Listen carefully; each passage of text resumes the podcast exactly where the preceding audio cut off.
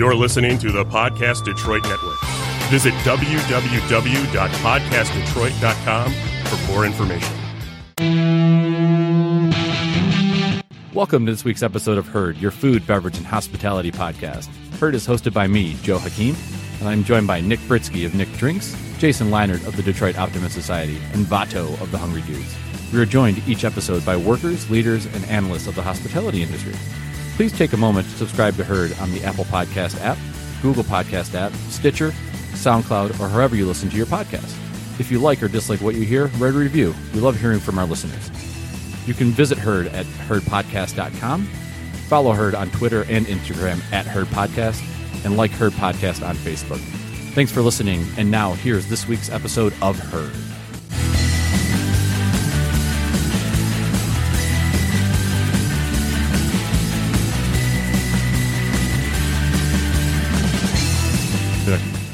Hello, friends, and welcome to Herd, your food, beverage, and hospitality podcast. It feels like we wait forever for summer in Detroit. The winter months feels more they feel more like years at times. The celebration will switch over to the warm weather. Tonight we're going to talk about summer food, cocktail menus, patios, brunch, and much, much more. My guests lead the kitchen at Gold Cash Gold, which has become one of Corktown's most beloved restaurants. Chefs Brendan Edwards and Haley Enzer, thanks for joining me. Thank you. Hi. How are you guys doing? Doing quite well. Yeah. Day off. Yeah, so you just told me it's your you have you have a Tuesday off, and it's the first Tuesdays you've had off e- ever together, or in a long time. Traditionally, yeah. Yeah. she has Tuesdays off. I do not. Oh, so, So- I, I appreciate you guys coming here uh, tonight. This is this is great. Thank you. But yeah. Thanks for inviting us. And Yeah. you brought stuff with you. So, Yeah. kind explain what you brought, please. Um, so we brought our favorite, definitely favorite summer beverage combination, but um, all year round, it's great. So we brought some Herradura tequila and Verdita, which we make. Um, I make at the restaurant. It's uh, tomatillo, pineapple, chili, kind of chaser sipper, a Latin American beverage combo that we really love. Yeah. So my first question when you guys brought this over to me was that so you don't mix this.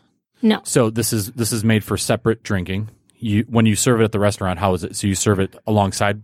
So you serve a, a, a shot of tequila and a little shot of the verdita. Yep. My my favorite way to drink it is definitely to have a neat pour of tequila. Um, and the thought is not having it as a mixer in terms of like a margarita or some other form of mixed beverage. It's more to enjoy your tequila and have a quick little like splash of refreshing. Um, and it's also kind of interesting because of the chilies in there.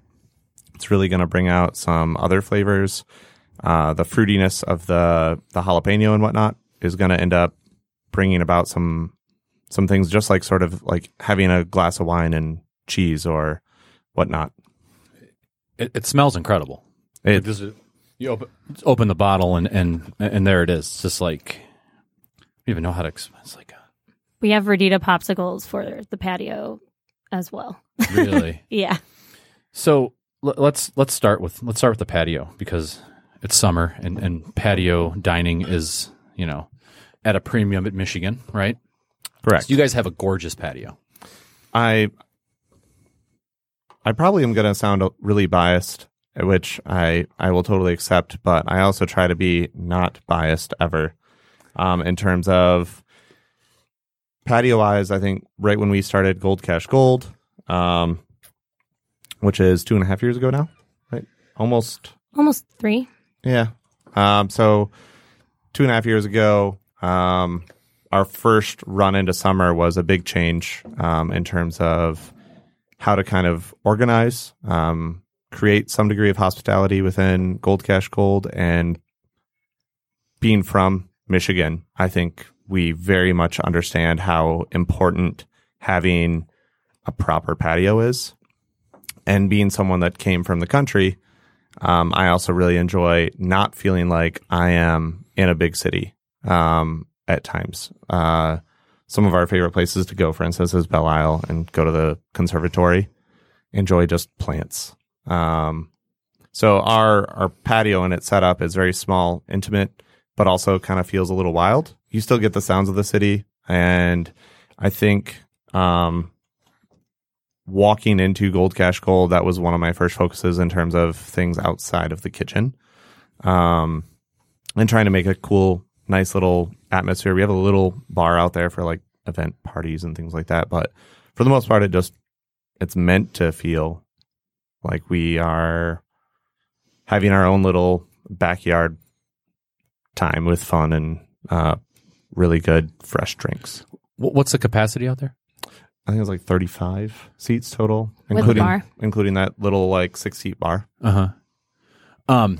So th- this uh, the, the kind of lead into or getting into Gold Cash Gold.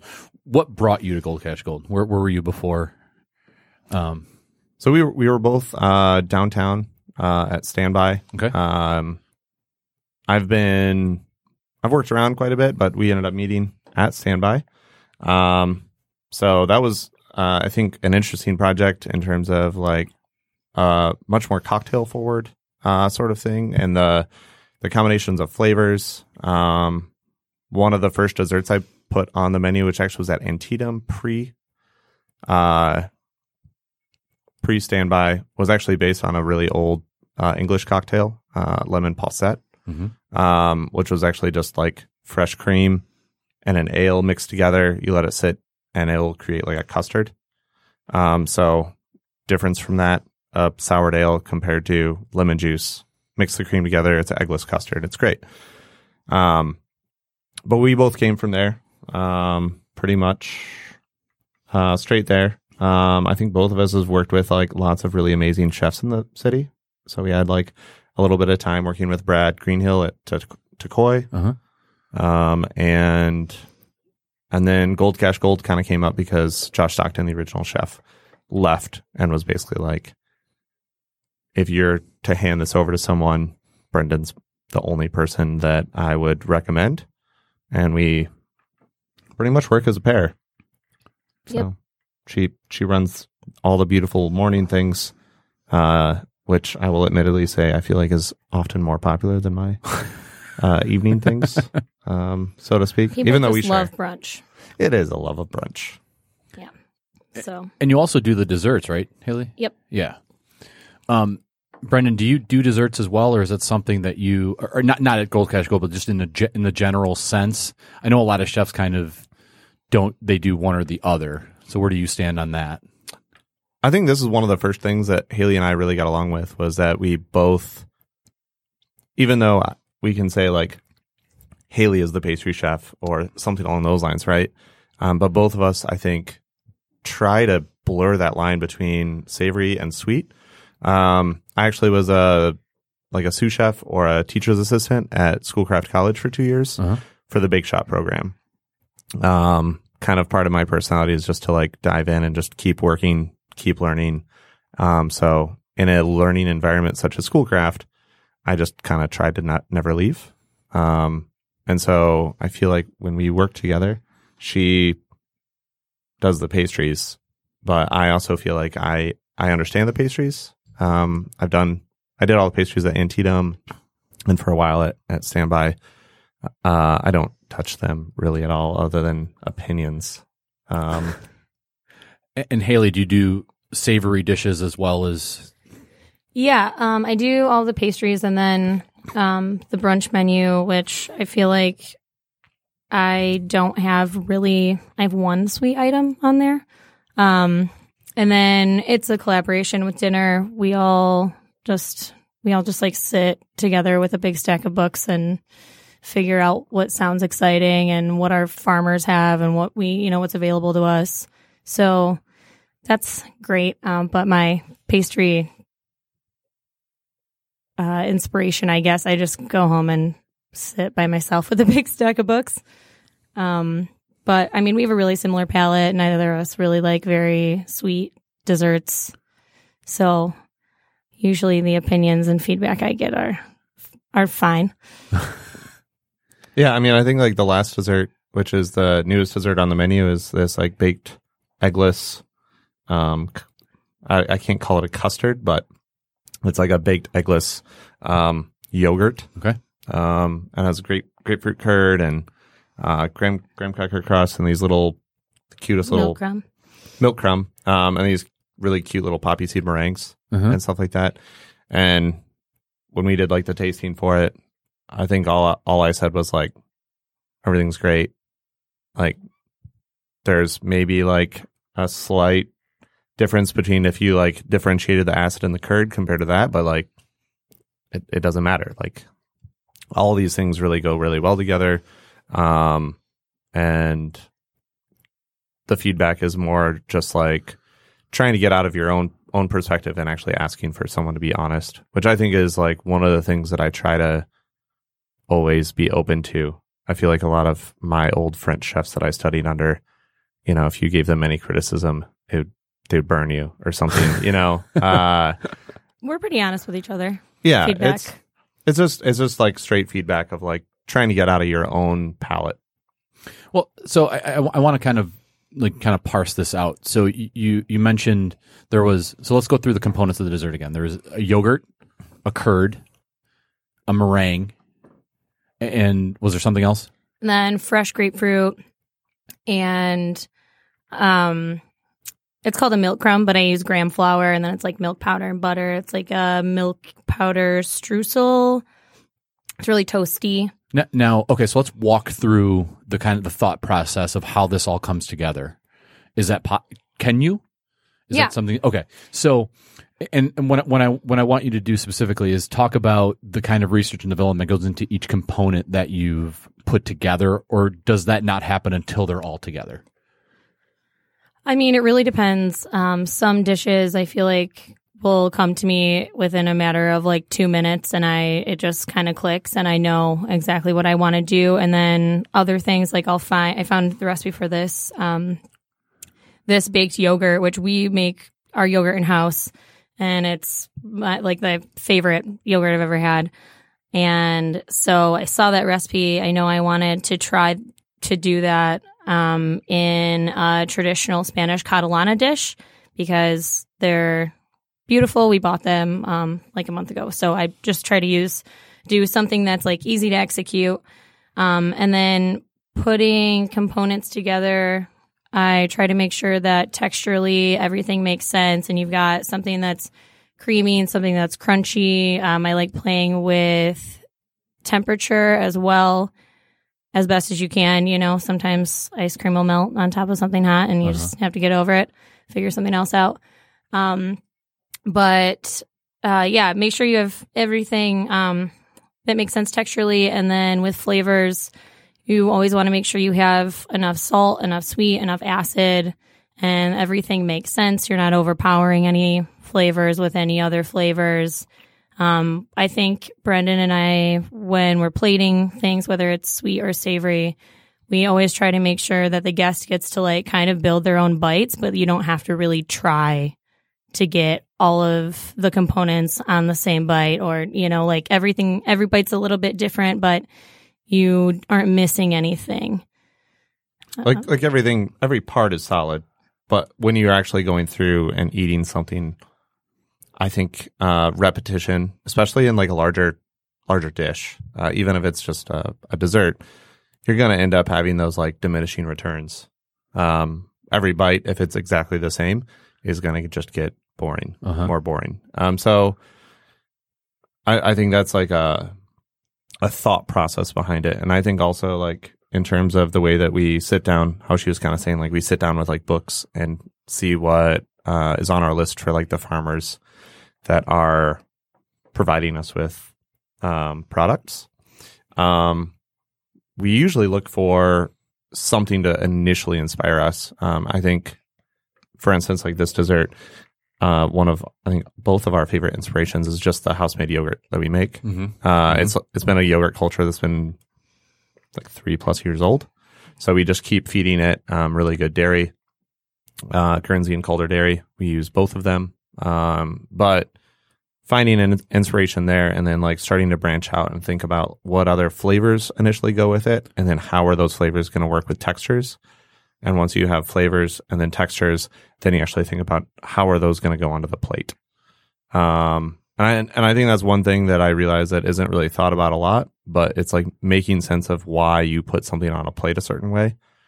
Um, I've spent a little bit of time in other places, but we talk a lot about like, all right, well, if you put this this way, you're generally going to be right-handed. Where's the sauce going to go in order for someone to in- intuitively eat the sauce? Because you don't want to miss a little sauce on every bite. So, so there's engineering that happens with with each dish that you're creating. Yes. Yeah. Yeah, for sure. Um, and I mean, if you if you go into any restaurant, um, I think there's a lot of like documentaries and things like that now that you see on Netflix, uh, like Chef's Table. Mhm. Uh, I just watched that Seven Days Out.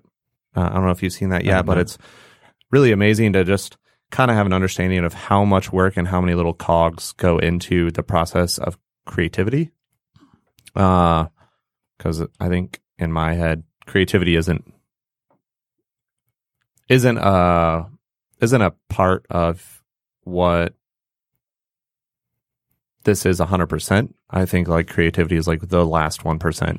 You know, like um, all these flavors of the tequila and verdita, they're all flavors that go together. People have done it a thousand times, but it's how you actually like execute it. Um, putting tomatillo was, you know, Haley's idea for the verdita. Um, and it's a little change of like 1%. Um, but all these things that are adding up together are engineered in a certain way, in a certain thought. And that's why you end up having, uh, yes, more tequila.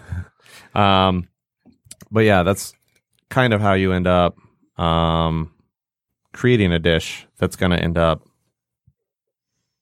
I think being interesting. largely too um you have to think about what people want to eat when it's 90 degrees and they're sitting on a patio or when it's negative 5 degrees and they just drove an hour and tried to park for a half hour to come eat at your restaurant um in the winter like i feel like our menu is a little bit heavier and we want to make more more so like comfort food and then in the summer like I wanted to make something that was refreshing and it wasn't going to be too heavy to where if you came in and ate a full meal, like you just couldn't stand the idea of eating dessert.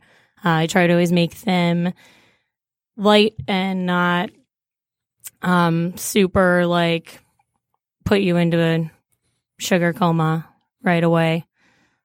Um, but I think we try to do that with everything. Um, in the summer, we were talking earlier, like we really just want like good, spicy, lighter, refreshing food. Like lots of fruit and thankfully fruit and vegetables in the summer, you don't really have to do much to them to make them great. Just get quality Do, do you, do you find that your guests appreciate the, the, the change that you shift when you shift over to summer? I, I mean, I, I think from a general perspective, the mood of the city changes, right? So Detroit becomes this real, um, this more vibrant place in the summer. People are Most definitely. um, you know, out and about, uh, lots of lots of biking, lots of walking, lots of um, going from place to place on a Saturday or Sunday. Um, and so, is there like a, a wide appreciation for these kind of lighter dishes and um, more focus on vegetables and fresh produce? I, th- I think that's a um, very correct statement, and I think also like in the in the way that Detroit has been changing. Uh, I remember like, um, I mean, I started back or in and around Detroit around 2008, but like seeing the difference between 2008 and 2019, I think is a huge difference of like how people are really approaching going out and hanging out. Um, 2008, it was like you'd go to the Bronx bar and that was one of you know the few spots that you would hit up. Um, sometimes there was like quite a few other places. Uh, if you were you know to go to Roast Happy Hour, that was also huge in 2008.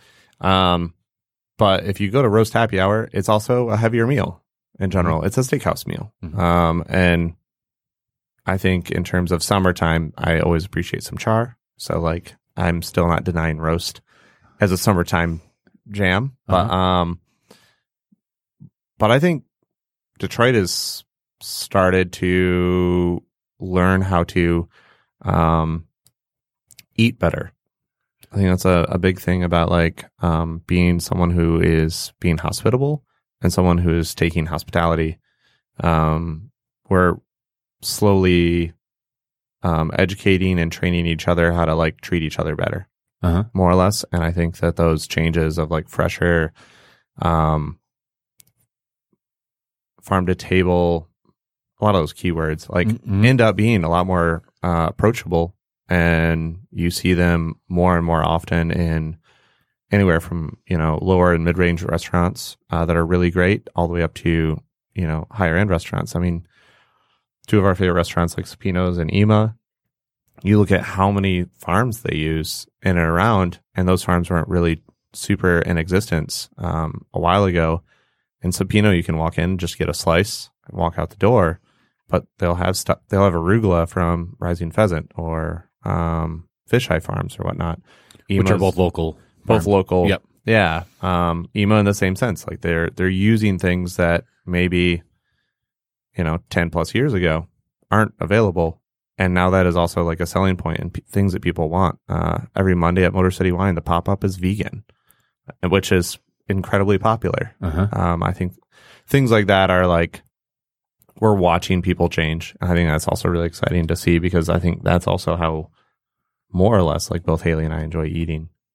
Yeah, I feel like self care is becoming like a new thing for people, which is really incredible in a lot of different ways. But like you said, we're trying to like show each other how to take care of each other and well, take care of ourselves and eat better and walk around in the summer, bop around to different places and, you know, eat just better food. You know, if you're biking around on a Saturday and it's 95 degrees, you generally aren't going to want cheeseburgers. Or maybe you do. I don't know.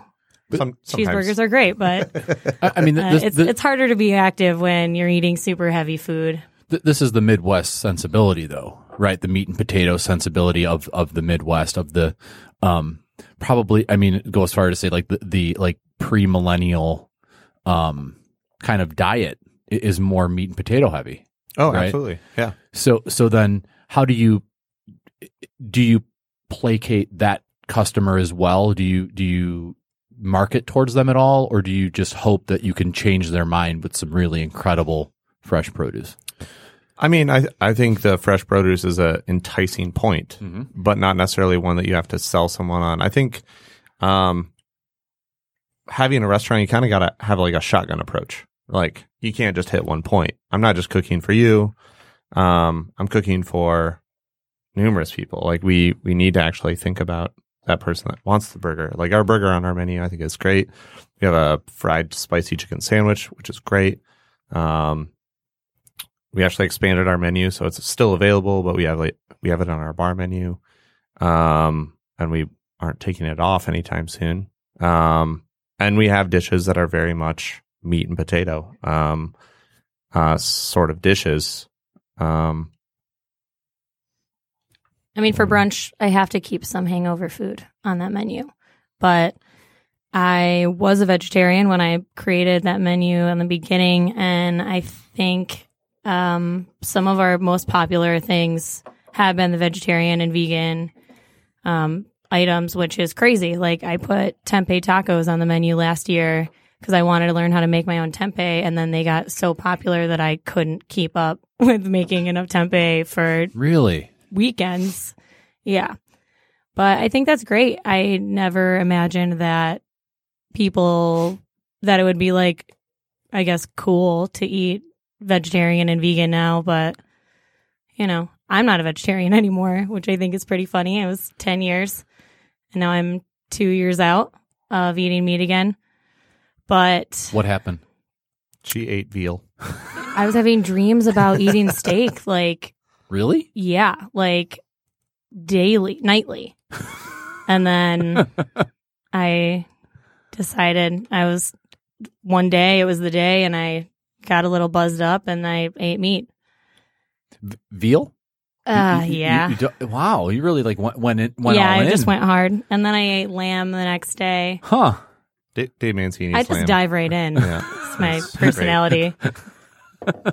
and then I tried our burger for the first time and I was like, "Oh my gosh, everyone like has everyone tried this burger? Our burger's the best burger I've ever had." I'm like, "Shit, I haven't had a burger since I was like 15." but it's still really great. That's pretty incredible. mean, yeah, y- I think I've I've become a better chef since I started eating meat again because I definitely have an appreciation for it. And I used to cook it before, but I didn't. I wasn't as excited about dishes with meat. But um, recently, I've been trying to um, make more vegetarian items, and you know, now that it's summer and we have a ton of really beautiful produce coming our way, uh, we like to just highlight all of that. And like I said, you really don't have to do much to a really beautiful piece of produce. Just take care of it right, serve it right.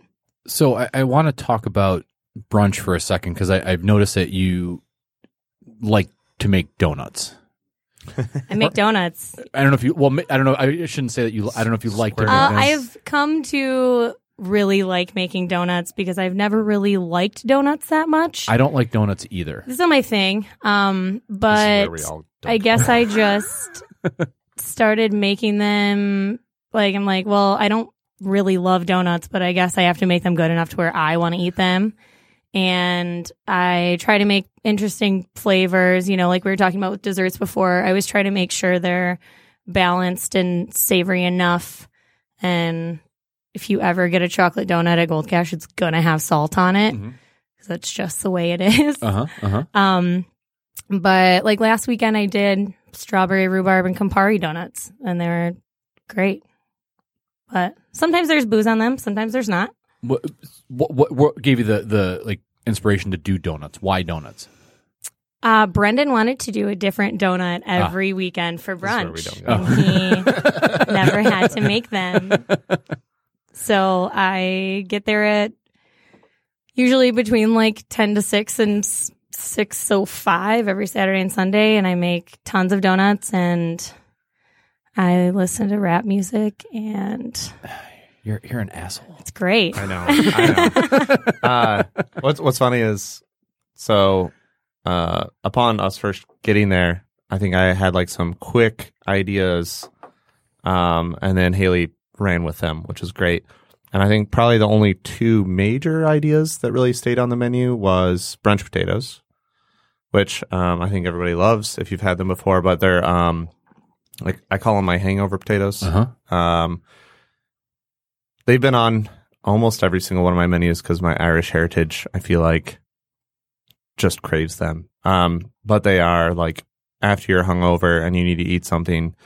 Um, this is literally the story of them: is grabbing a potato that's been cooked in aromatic liquid with like onions and thyme and whatever, and then you just crush it with your hand, and the the little spaces between each finger kind of denote different textures of fried potato. Uh huh. So the ones between your index finger and your thumb are going to be big and fluffy and still have that like kind of potatoy. But the ones between your pinky finger and your ring finger are going to be small and crispy and delicious. Then you toss that with butter um, because I'm of the school of Julia Child and uh, some scallions, salt and pepper, and just call it a day. Uh huh. Um, so that stayed on the menu, which I'm happy about because it's still like one of the few things that I've I I eat every brunch at least a little bit. I try not to eat a lot of them, but um, and then the other one was the donut because I was like, I love donuts. Sorry to the both of you. Um, and I I imposed a general rule uh, with our initial baker, um, Lori, who is now down in Kentucky. Um, right, Kentucky? Is she in Kentucky? I don't know. Yeah. But anyway, so my initial rule was like Tennessee. I don't know. She was in the south. She's at like a farm where like she people, moved away. Yeah, she's like a lot of people like drive around in Mercedes Benz and stuff like that. Like it's a Blackberry Farms. black. Black Black. Yeah. Black, Yes, the Blackberry yeah. Farms. That's Yeah. that's a very well known. Uh, yeah, farmstead. Very Yeah. expensive. yeah. I haven't I haven't afforded to go there yet, but um, yeah, I'm I'm happy that um she was there in the beginning because she she did a really great job, and I gave her like a rule, which then uh you know Haley uh, took with too, which is let's not repeat donuts unless you really need to. So you haven't repeated a donut? I've repeated one donut. Uh, Because and it's I- I- been. I think we've repeated since Lori, but not you. In total, Oh no, I we've repeated only- one donut. Yeah, we've repeated donuts. I think three times total, Oh, maybe. and one was because it was Lori's last day, and she made my favorite donut that she had made. What's your favorite donut? Uh, that she the, makes. the favorite one that she made for me was like this raspberry, uh, raspberry sesame, uh, cake donut that she made. Huh. Um, which by the way, I can barely remember my own menu items, so I'm really surprised I remember that Sounds just right now. Um, but yeah, that one, and then we repeated the. Did we repeat the Campari one? That one was a little different, but we've No. done uh some similar flavors before. I did parsley and lemon and ginger twice. There you go. So, so not repeated very often. So, like, pretty much if you don't come in for a weekend, that donut won't be seen again. And it's been a solid two plus years We're gonna have since to we've start done repeating things soon. Does does that annoy people? Do people ask for? Are, are there, oh no, I no. think it's. I didn't realize we were the only people doing that Uh-huh. because we um we just recently went to Austin and we like went to a couple of restaurants while we were down there and we went to this one brunch place that looked incredible and every day they have the same donut. I was like, oh, that sounds easy. Good for you guys. Um, and I mean, a couple of other places around, I feel like, um, you know, they'll always have like a, their one donut that they do or like their one Danish or whatever. But I mean, it's fine. I haven't, um, I haven't had too many problems figuring out what to do. I did like a, hey, Instagram, what kind of donut do you guys want? Thing like thinking like, oh man, I'm gonna get so many good ideas for the bank here, and like everyone said matcha and something else, and then like somebody said fish donuts. I'm like, you guys are hi, this isn't real. Like, I'm not doing matcha donuts for the next six weeks in a row. Do people really like matcha that much, or is there some perceived health benefit that you're get not getting if you eat it in a donut? Like, I, Well, I think fine, it's because but, like, Starbucks has matcha frappuccino. What is the cold one? Whatever the blended cold thing is at Starbucks Okay. is like a thing. So people think they like matcha, but they just like matcha with like 500 grams of sugar yeah, and cream. And cream Yep. and whipped cream. because I really like matcha. I do like matcha. I enjoy the Mhm. flavor. I, I, I, um, I will drink it just with you know matcha powder, hot water, you know, Yeah. whatever. Traditional, yeah. Yeah, but I imagine the average person, and, and I don't want to like offend anyone by calling them average, but matcha is a, a tough flavor to get a hold of. I think, Oh, absolutely. A- and to put it into a donut seems I did it. They were good. They were good. Okay, but they weren't um i feel like i mean we like went to madison heights and bought real matcha hmm and it tasted like matcha and i put it with black sesame and coconut and it was good and i think there was lemongrass in there somewhere but it didn't taste like a green tea latte so right. i think it's not really what people expected but you also have to try to teach people what real ingredients are right. And I, I, I think that's also kind of going back um, to people's expectations of a restaurant. Um, if you're known as a restaurant that changes regularly, um, I mean, I remember right when we took over brunch, I had to calm a couple of uh, a couple of our customers down because we changed a menu item that they had had three or four weeks ago, and we had changed it from a fried fried chicken Benedict to a crab cake Benedict, and they were kind of livid. They're outraged Like, well, how dare you take off a fried chicken Benedict? That was it. Was so. Why would you change it? It's so amazing. And I was like, well, we change a lot of things. We don't change like the two egg with potatoes and meat because that's classic. Right. But a fried chicken Benedict isn't really classic. It's just a thing. I mean, it was did great, but it was Heavy. a lot. That that sounds heavy. It was two chicken thighs, two eggs, ginger dill hollandaise on biscuits with tomato or like charred green tomatoes, and I think I put a salad with it just to like make myself feel better. but I maybe maybe it was potatoes, maybe it wasn't a salad. I don't know. So, sometimes you just need to go over the top with people. You know, just be like, all right, well, you're already going to be comatose. Might as well just get you like an extra week of coma. Well, yeah, it's like the chicken and waffles right now. Like, I mean, you're done for. Might as well put a half a chicken on that in that bowl. I'm I'm not a chicken and waffles guy either. I'm not a chicken and waffles guy either. Yeah. I I can't I can't get into it. This is not my thing. I You- love you, you sweet love and chicken and waffles, savory. Brendan. You- Not not that much. Oh, Yeah. okay. I'm I will this the hot sauce syrup though. Hot sauce syrup is good, but it's also like I like maple syrup. I like hot sauce. We make our own Yeah. fermented chili. Uh, I think that's one of the things that we do very uniquely is we do have our own like HACCP uh plan to do like all of our own fermentation. So we get to play a lot with fermentation. What's Um, HACCP? HACCP is uh hazard analysis And critical control and points. critical control points. Thank you. Yeah. It's, it's been about uh, 18 months since my last uh But you need to do that for the hot sauce? But yeah, we Okay. So it's it's checking out and making sure that uh, everything is within a, a pH and um, controlled properly Uh-huh. to avoid any possible contamination of things that are not good for you. Right? You have like probiotics that are good for you, like our yogurt culture, for instance, uh, and you want to make sure that those are continuing and not something else getting in there and destroying them. And a lot of those those sort of uh, things, once you get them to a certain point, um, with a, like a salt content or whatnot, then you end up uh, creating a hazardous environment for things that will hurt you, and that's why like a lot of people are probiotics. But anyway, chicken and waffles, uh, little rabbit trail Yeah. there. Hot sauce syrup on the chicken and waffles is undeniably good. But Yeah. I I couldn't imagine But it goes on a lot of things. Like, I mean, I f- feel like I see you eat the breakfast sausage with a hot sauce syrup all just as often at it's my uh, breakfast chicken. sausage condiment of choice. yeah. But then also, um, people get very upset that they get a half of a cornbread waffle with a half a chicken, which is like, I don't know, pound and a half of food. But like they want a whole waffle. So like, man, if somebody feels like they're getting We, like we, cheated out of this half waffle, give them a whole waffle. Well, th- I don't give them a to go box. This is the Midwest sensibility again. This is uh, uh, Michael Symon. Uh, it was a Michael Symon quote from years ago. He said that p- when people go out to eat in the Midwest, they expect to um, have dinner and then have lunch for tomorrow. They expect to take something home, which isn't the is not the responsibility of the restaurant at all. Sure. because if you if you were pricing your dishes to say, okay, um, this person's going to take half of this home, your dish your cost per dish will go up, the price on the menu would go up theoretically, and to go Right. containers are expensive.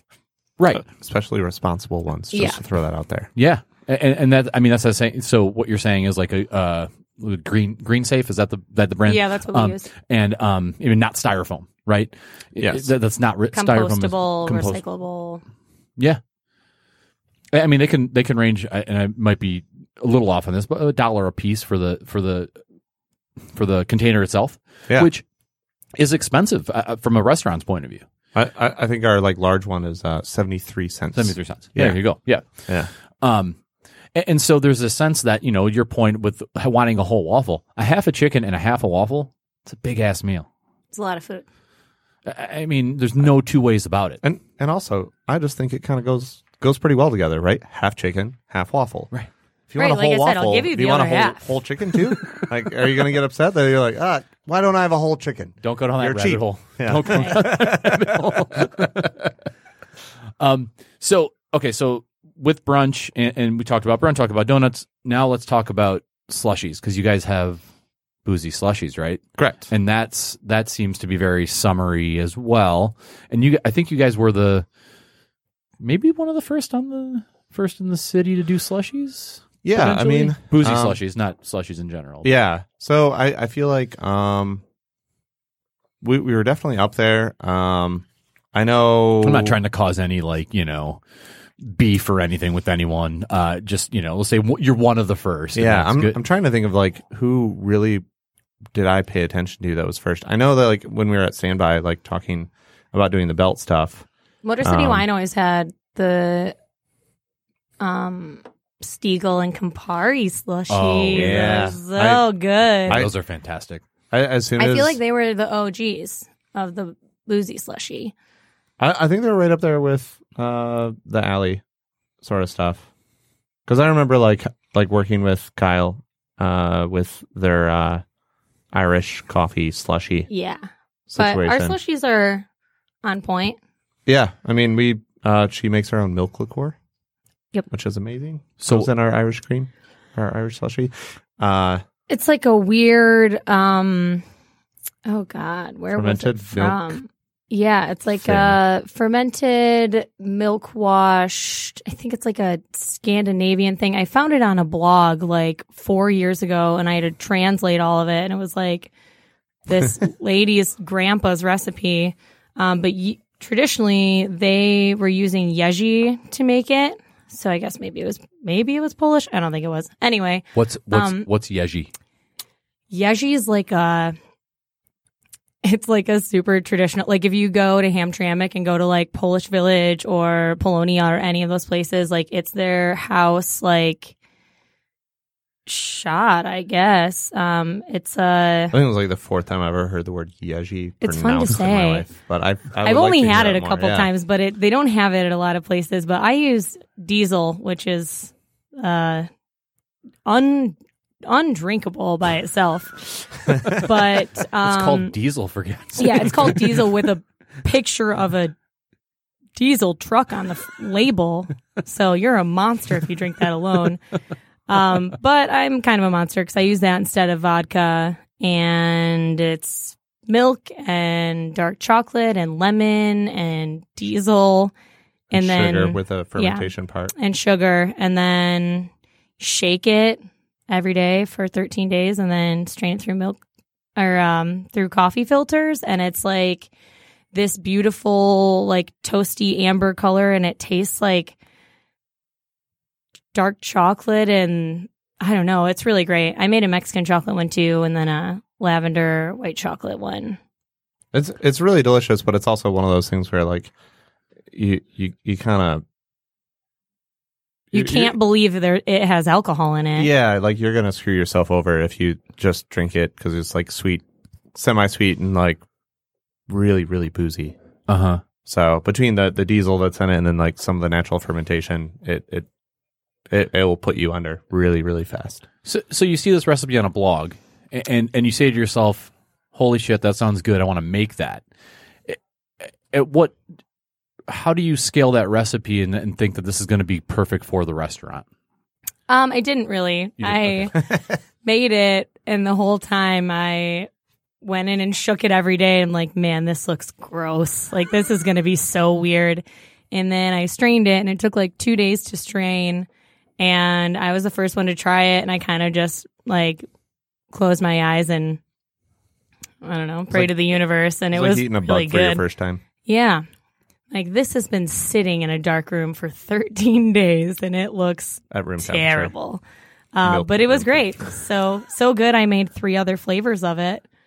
Um, but anyway, slushies, we put that in our, the one slushie that we had, which is an Irish coffee slushy. Yep. And then the other one really rotates a little bit. Uh, right now, it's like uh, based off of a, So good. It's like yerba mate and gin and but it's based off of Paloma. Am I wrong I don't in know. saying that? No, it's a. Cafrina. Cafrina. It's based off of Cafrina. Caparina? Cafrina. I speak Spanish. I can't even do these things right. Caparina? Yeah. Oh, I was way off then. But anyway, it has yerba mate, which is my fave these days. And it's great. But $5 slushies, can't really beat it, especially on a patio. Do you guys have a Summer. separate menu for the patio? No, um, we have a, a bar menu, which is kind of like more for Corktown's like the oldest neighborhood in Detroit. Uh-huh. If you, for anyone who's listening who doesn't know that, um, but we we definitely try and cater somewhat to people who want to come in and have snacks, have a drink. Um, we try and keep some of our uh, prices a little bit lower. Um, if you know, like the general restaurant model, all of our wines are priced lower than most, um, other than Mudgie's. If you take their to go wine, uh, he has amazing prices. Um, and also Motor City Wine, both of those, like if you're taking retail wine, just go there because they have really great selections. But Yeah. um, as far as like sitting down and having a drink, um, our bottle prices are priced specifically to make sure that people that like are excited about wine, um, or just want to have like a good gla- glass of wine, um, are something that you can you can enjoy, uh, as well as our cocktails and a lot of other things. But um, so we have the bar menu with that, and then we also have uh, the dinner menu at night. So uh, the dinner menu go, extends to the patio. Uh, the first year we tried to do a separate patio menu uh, as like a light patio alfresco sort of thing. Uh huh. And honestly, like people sat on the patio and ordered that and other things. So I just like kind of like learning about your audience. Um, I think we realized that it was just one of those things where you need to like actually take into account that people want to have snacks, they want to eat, they want to share some plates. Um, and I think Midwestern mentality generally, like we have some bigger dishes on our menu. Um, our steak is weighed in at nine plus ounces. Our tomahawk pork chop is, uh, I tell all the servers that it's 20 ounces, but it's like bone in.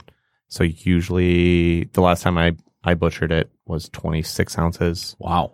So uh, we try and have some of those like plates that are like, so to speak, going to put you over. Like you're going to end up probably taking some home, it, unless you're someone like uh, the people sitting in this room that are like going to be like, all right, so I want this and this and this. I want to like share everything Yep. and pass all the plates around. And most likely, even though it's 6,500 calories per person, we're probably going to finish it all. Yeah.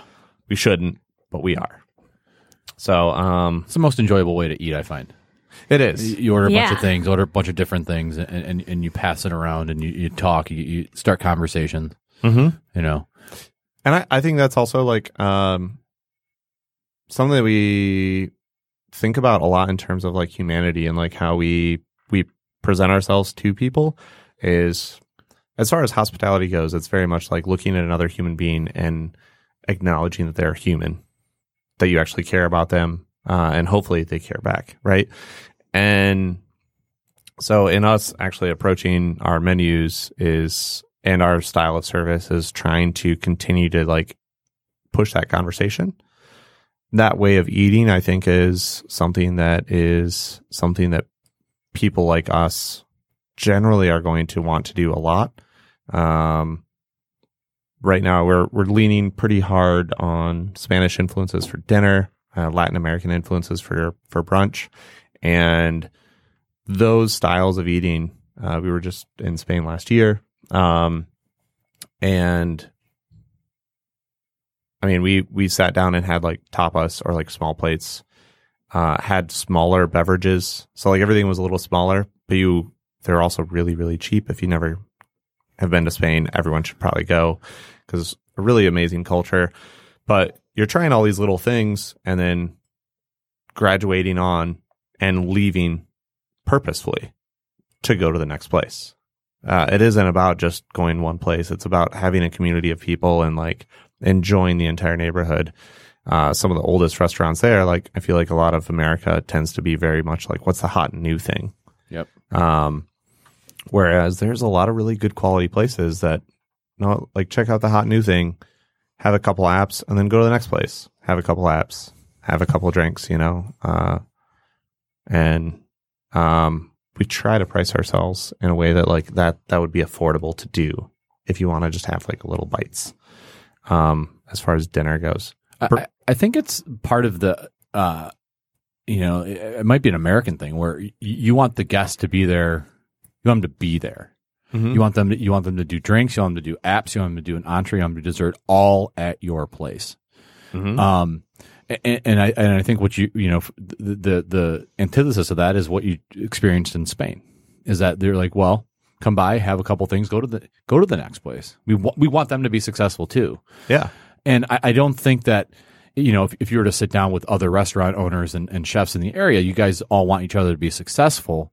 But are you actively pushing someone to the next place on a given night? Uh, I mean, I'm I'm out in the dining room a lot for dinner. Mm-hmm. Um, just as a quick recourse, I think brunch we feed people pretty heavily. Um, Yeah.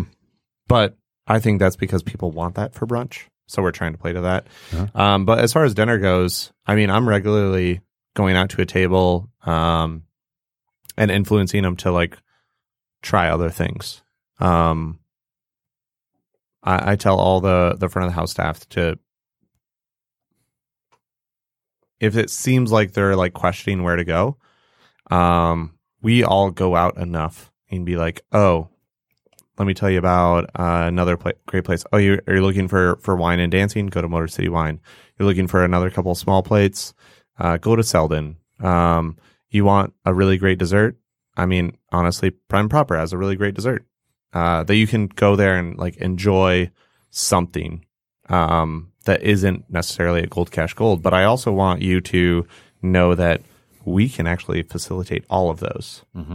So if that's the case, I'm going to tell you to go th- to these places, but maybe come back for your entrees or come back for your dessert or go have apps at Chartreuse and then come back over and have dinner here or, you know, like mix up your night.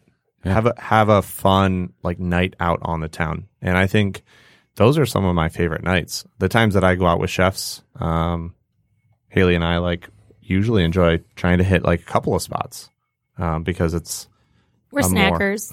yeah, it's a it's a really enjoyable thing to do. You Yeah. know, um, even if it's like go go to a few different taco places. You know, like have a couple tacos here, and then have the guac at El Asador, and then have like a you know, there's there's so much to do, and if you're relegated to going out three nights a month, why would you just go to one place? Right. Yeah, and I- and I think it's important to note that a lot of what we're seeing um, in 2019 Detroit, um, a lot of the places were there previous. Like you you talked about Southwest, you mentioned Southwest Detroit there. They, a lot of those places have been there 10, 20 years, Yeah, and, and like you know, it, it's good to go down to Southwest and just do a taco crawl. absolutely. Yeah, Yeah. Um, I mean, well, uh, Mi Pueblo is, I think, one of your favorites, and I usually push for uh, Los Altos. I think Los Altos is my favorite all around. Yeah. I enjoy some tacos there. But Mi And Pueblo is a little bit more like Americanized. So when families in town or people who just aren't adventurous, like, cool, let's go get three pounds of meat and cheese and a cast iron yeah. and some margaritas, probably with sour mix. That's fine. It's four dollars. Yeah. Whereas, like, Los Altos, like, we went there last time with your brother and his friend, and I was like, you should totally have, like, the buche. Like, you want the, the pork stomach tacos. it's delicious. and he ordered one of those and then he ordered like the other ones that he wanted and he was like dude that pork stomach was super tasty. Yep. i definitely want to like come back. I, I wish i would have gotten all of that. And i was like yeah like you have to realize some of these cultures like they know what they're doing and then like they know that maybe some other people are a little bit more squeamish. And they like make a menu so that you can have that. Ground beef and cheese taco, which Yep. is nothing nothing wrong with that. But I mean, you know, yeah it's like there's there's honestly nothing wrong with people who are eating responsibly in any in any regard like if if you're not adventurous that's that's fine like um and i don't think we try to ever push people to be adventurous too much I try Um, to sneak things in. sometimes sneaking things in is good I usually I usually sneak things in to where they don't get it. They don't know. yeah i mean some sometimes people are like like little kids you gotta kind of have this like oops thing like oops there's a vegetable on your plate Yep. guess you gotta eat Oh, it there's avocado on there. I don't know how that happened. yeah Like, you got any allergies? Great. Free reign. All right. So where can people find out more about Gold Cash Gold? Uh, well, definitely check out our social media. Uh, so we have um, Facebook as well as Instagram, Gold Cash Gold Detroit. Uh, we are named after a pawn shop. Um, so oftentimes you'll probably drive by us and not even know that we are a restaurant. I kind of enjoy part of that. When you walk in, it's kind of like this hidden gem sort of feel. Um, literally because there's like gemstone glass that uh, encompasses our little atrium. But um, but we're at 2100 Michigan Avenue. Uh, a notable like a uh, couple of notable like places would be the Michigan Avenue train station, which is getting redone by Ford, uh, which is probably one of the most beautiful like buildings in the whole city. And then of course the like never to be forgotten Slow's Barbecue, which is like our um I want to say we're like in the shadow of them, but like they're they're an icon in Detroit, Yep. and we're right on the same block. So um, you can find us right there in Corktown, twenty one hundred Michigan Avenue. What are your hours? Our dinner hours, we start uh, happy hour at four, dinner service at five. We are closed on Mondays. Uh-huh.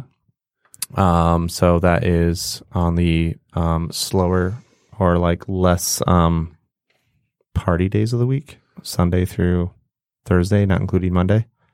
We are open till 10, Friday and Saturday till midnight. And then brunch is 10 till 3.30, which is one of the latest running brunches. Sleep in brunch. Yeah, yeah, we have a lot of industry people that come in. So sometimes it's a little distracting to see so many people at brunch. I try and hide sometimes. And that's Saturday and Sunday. Brunch? Saturday Yeah. and Sunday. Yeah. So don't Okay. forget Saturday because Saturday is, uh, I definitely think like our brunch is one of the busiest brunches around. Sunday um, can be one of those times where you you never realize how busy you've actually been in your life until you work a Sunday brunch with the number of people that have come in our doors. Um, but Saturday is like sometimes the most ideal day to come uh, if you don't have a reservation or whatnot. Patio season though is like ideal because we don't we don't reserve the patio just in case there's rain. Pesky rain. And the website. Goldcashgolddetroit.com. Perfect. Um, and I think That's everything. I think that's everything. That's it. Yeah. Yeah. Um, not my phone number or anything, but not yet. So, Brendan, Haley, thanks for being with me. Uh, it's been great talking to you guys. Best of luck this summer. Yeah. Thanks. Thanks. thanks for having us. Hope to see you soon. All right. Yeah. Until next time, dine well, friends. Cheers.